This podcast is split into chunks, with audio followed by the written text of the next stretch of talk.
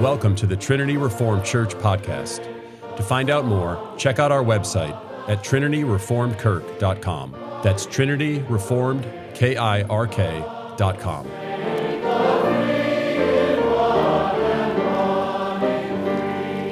There was, in the days of Herod the king of Judea, a certain priest named Zacharias of the division of Abijah. His wife was of the daughters of Aaron, and her name was Elizabeth. And they were both righteous before God, walking in all the commandments and ordinances of the Lord, blameless. But they had no child, because Elizabeth was barren, and they were both well advanced in years. So it was that while he served as priest before God in the order of his division according to the custom of the priesthood, his lot fell to burn incense when he went into the temple of the Lord. And the whole multitude of the people were praying outside at the hour of incense. Then the angel of the Lord appeared to him, standing on the right side of the altar of incense. And when Zacharias saw him, he was troubled, and fear fell upon him. But the angel said unto him, Do not be afraid, Zacharias, for your prayer is heard, and your wife Elizabeth will bear you a son, and you shall call his name John. And you will have joy and gladness, and many will rejoice at his birth, for he will be great in the sight of the Lord, and shall drink neither wine nor strong drink. He will also be filled with the Holy Spirit, even from his mother's womb and he will turn many of the children of Israel to the Lord their God. He will also go before him in the spirit and power of Elijah, to turn the hearts of the fathers to the children, and the disobedient to the wisdom of the just, to make ready a people prepared for the Lord. And Zechariah said to the angel, How shall this be? How shall I know this? For I am an old man, and my wife is well advanced in years. And the angel answered and said to him, I am Gabriel, who stands in the presence of God, and was sent to speak to you and bring you these glad tidings. But behold, you will be mute and not able to speak until the day these things take place, because you did not believe my words, which will be fulfilled in their own time. And the people waited for Zacharias and marveled that he lingered so long in the temple. But when he came out, he could not speak to them and they perceived that he had seen a vision in the temple, for he beckoned to them and remained speechless. The word of the Lord. Let us pray. Our Father and God, thank you for your word that is unchangeable. Thank you for your faithfulness in working through and in men throughout time and history, and for sending the one man, the God man, Jesus, our Savior, to us, that we might know you and might walk with you through eternity. Please grant us joy as we receive from you. May the words of my mouth and the meditations of our hearts be acceptable in your sight, O Lord, our rock and our Redeemer. Amen. Amen. You may be seated.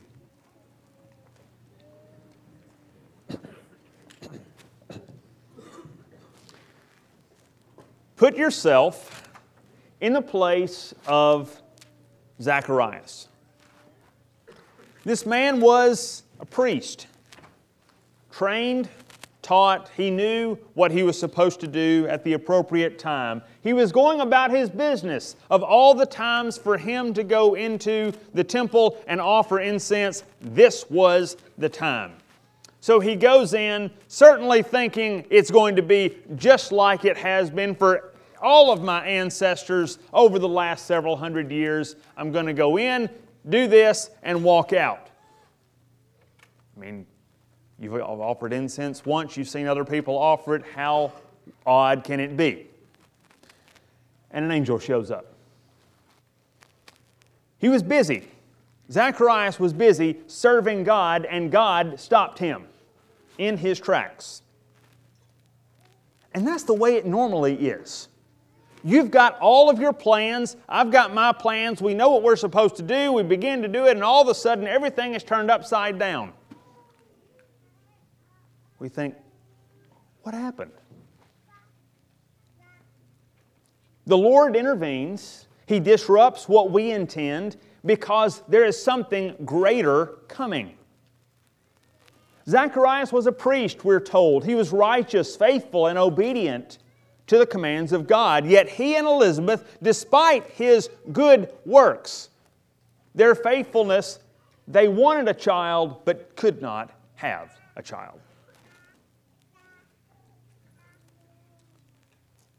Think about the years that they would see family and friends have children and more children and more children. And they can't. They wait, they hope, they expect, and then the time comes physically when it's readily apparent this is impossible. This is not going to happen. It can't happen. So they learned, at least to some degree, to yield themselves to God's will. And there are things, I'm sure many of you, you've prayed for, you've wished for, you've longed for, good things, godly things. You pray for, it doesn't happen, and you eventually say, it's just not going to. It can't. So, what do you do? Well, like Zacharias and Elizabeth, you just keep trusting yourself to God. You walk in obedience. And sometimes you may not even feel like you can put one foot in front of the other but God gives you grace to do that one more time. So they did.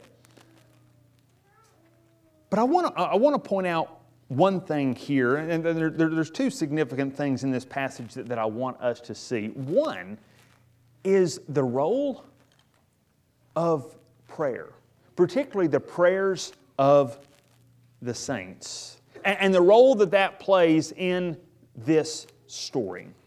So consider the prayers of the saints.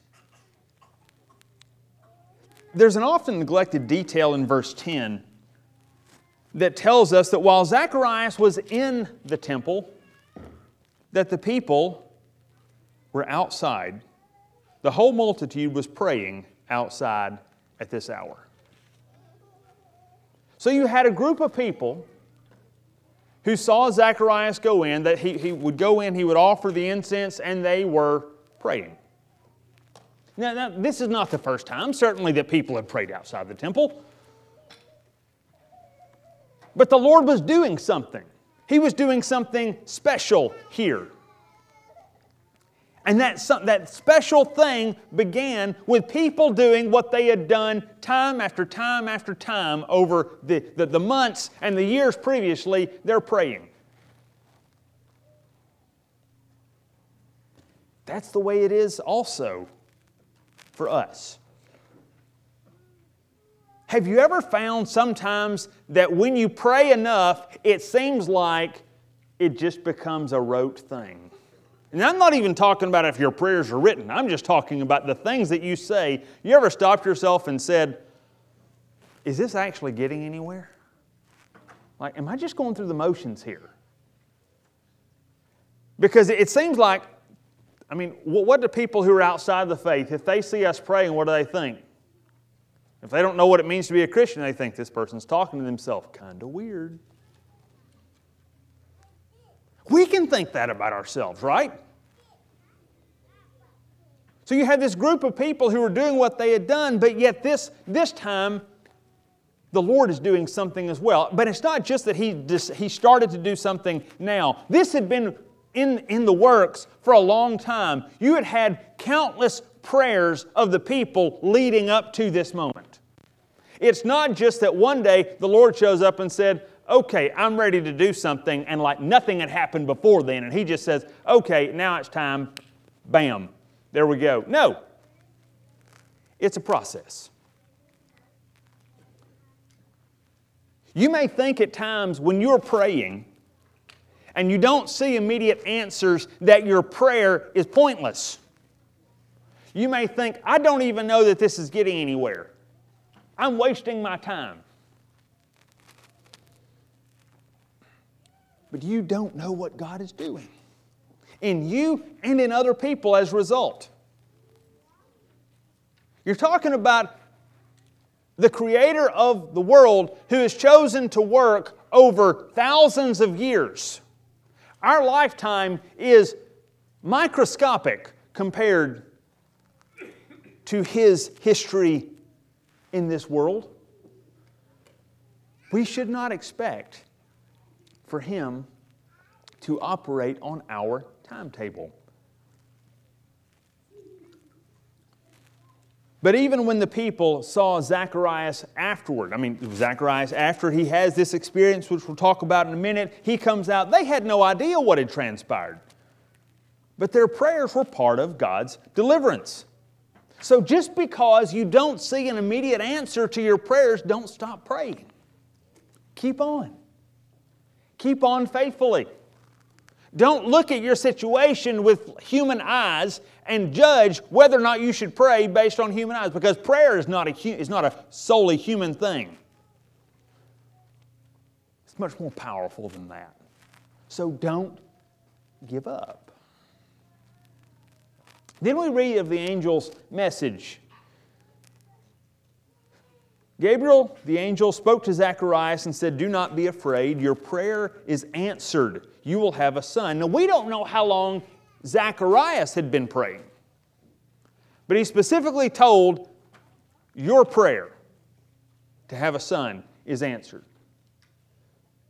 And uh, something else we don't know is had he possibly stopped praying because, well, obviously Elizabeth was past childbearing, right? We don't know. We're not told. But I can tell you this, though. Your prayers in the past, even though you may not see immediate results, they're not forgotten by the eternal God. The prayers you prayed 10 years ago can still have valid effect now. The Lord heard Zacharias' prayer. And when he least expected it, his prayers were answered. He would have a son, but this is not just any son. This child would grow up to be the prophet who would announce God's deliverance of Israel. And Gabriel even quotes from Malachi chapter 4, the last prophet of the Old Covenant. His last words in Malachi 4 is that Elijah will come and he will turn the hearts of the fathers to the children and the hearts of the children to their fathers. So Zacharias hears from the angel, This will be your son. Though the word of God had been withheld for centuries, the coming of John would be the crack in the dam that would eventually flood the world with God's grace. Now, for Zacharias, this was just this was too much. It's not just you're going to have a son, you're going to have the precursor to the son. Your son will be the final one to come before the deliverance of the world.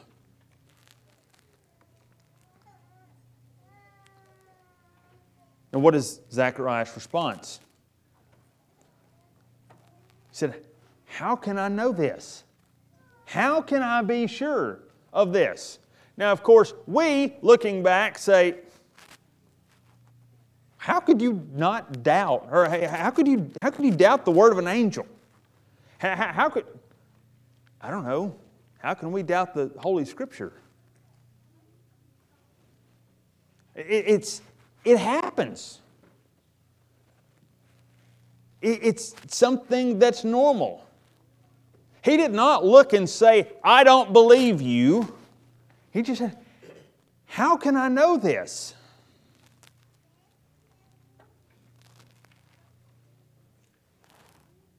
And as a consequence, for his unbelief, Zacharias was bound to silence. Can I tell you something? Even the best saints deal with unbelief. They battled out. We have the entire Word of God compiled for us, and we at times struggle to believe it. we see and we experience many great and wonderful things.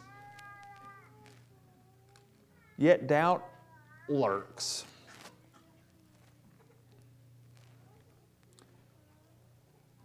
So, this is especially, I would say, to husbands and fathers.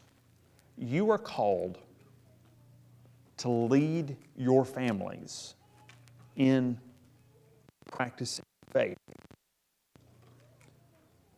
in trusting God even when it doesn't make sense. Even if everyone around you is struggling with belief. You're called to lead in belief. And sometimes you're leading, I'm not saying you have to give all of the reasons. You may not be able to explain everything. Because look, Zacharias, for nine months, he didn't talk. But he still led in faith. He still led his family, his wife, in faith. If you battle with unbelief, we can learn something from the gift that Zacharias received. And that's the second thing I want to point out is the gift of silence. He would be silenced, Gabriel told him, for nine months until the day of John's birth. This was a consequence of his actions, but it was not a curse. He was not removed from being a part of God's people. He was restricted from expressing his doubts, from whining or complaining. God gave Zacharias the gift of silence. It's a gift that many of us do not appreciate because we are a talking people. We love to talk. We love to analyze. We love to hear other people's opinions of our analysis, especially when they agree with our analysis. And then we want to hear more talk from others about that. And so, so we just get all of these things rolling around. And we, we want to, to build consensus opinion of what we say. We love noise.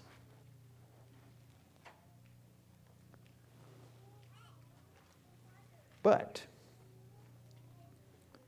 Zacharias was restricted from all that. He could only listen. And as you probably notice, when all you can do is listen to someone else, the conversation, the noise of other people to you also starts to die away. It's amazing how not saying very much lends itself all around to silence. Now, silence in and of itself does not always lead to good things. Like any gift of God, it must be used well. Our discipline is not easy, but it is a gift if we use it in the right way. We don't know exactly what Zacharias thought about during those nine months. But when you consider, or when the last words that you hear are the words of an angel telling you that all of this stuff that God's going to do is going to happen, and then just think of a few things that happen in between. So he hears this You're going to give birth, excuse me, no, no, no, no, no. Your wife is going to give birth to the deliverer, or excuse me, to the one who will call others to believe on the deliverer. And then he's also there when we read that there's a point at which his niece, Mary, comes. And we know what Elizabeth's response was. Who is this that, that the mother of my Lord should come? Can you imagine being Zacharias in that moment? When, or, even if he wasn't standing there, when Elizabeth tells him about it, can you imagine all the things that he knew that she didn't know? Just all of the, the imagine the words that were forming in him that he just couldn't say. And the silence continues. Until the day his son is born. And we read in verse, skipping over to verse 68, we're told that he, he praised God, and then he says this Blessed be the Lord God of Israel, For he has visited and redeemed his people and raised up a mighty salvation for us in the house of his servant David, as he spoke by the mouth of his holy prophets, which have been since the world began, that we should be saved from our enemies and from the hands of all that hate us, to perform the mercy promised to our fathers, and to remember his holy covenant, the oath which he swore to our father Abraham that he would give us, that we, being delivered out of the hands of our enemies, might serve him without fear, in holiness and righteousness before him all the days of our life. And you, child, will be called the prophet of the highest. For you will go before the face of the Lord to prepare his ways, give knowledge of salvation to his people, the remission of their sins, through the tender mercy of our God, whereby the day spring from on high has visited us to give light to those who sit in darkness and in the shadow of death, and to guide our feet in the way of peace. That was no accident. That was not just all of a sudden he's again he's minding his own business and boom he just goes into a state where all these words just no no brothers and sisters if there was ever a man who had meditated on the promises of God leading up to this point it was this man he spent his silence well. And that's what we are called to do. Do you take what God gives you and learn from it? Or do you get angry, bitter, and resentful? That's a temptation. There are times when God silences you. Maybe not verbally, it's not that He keeps you from speaking, but often we want to talk. There's things that are burdening us, that are, that are hurting us, that are, that are stretching us, and we want to, to talk. And then we talk to somebody and we look at them and they're nodding their head, but you know they're not hearing what I'm saying. They don't get it. And maybe they're trying. They're desperately trying, but they don't get it. They can't feel the pain, they can't feel the struggle, the affliction that you're facing. So it's as good as you being silenced.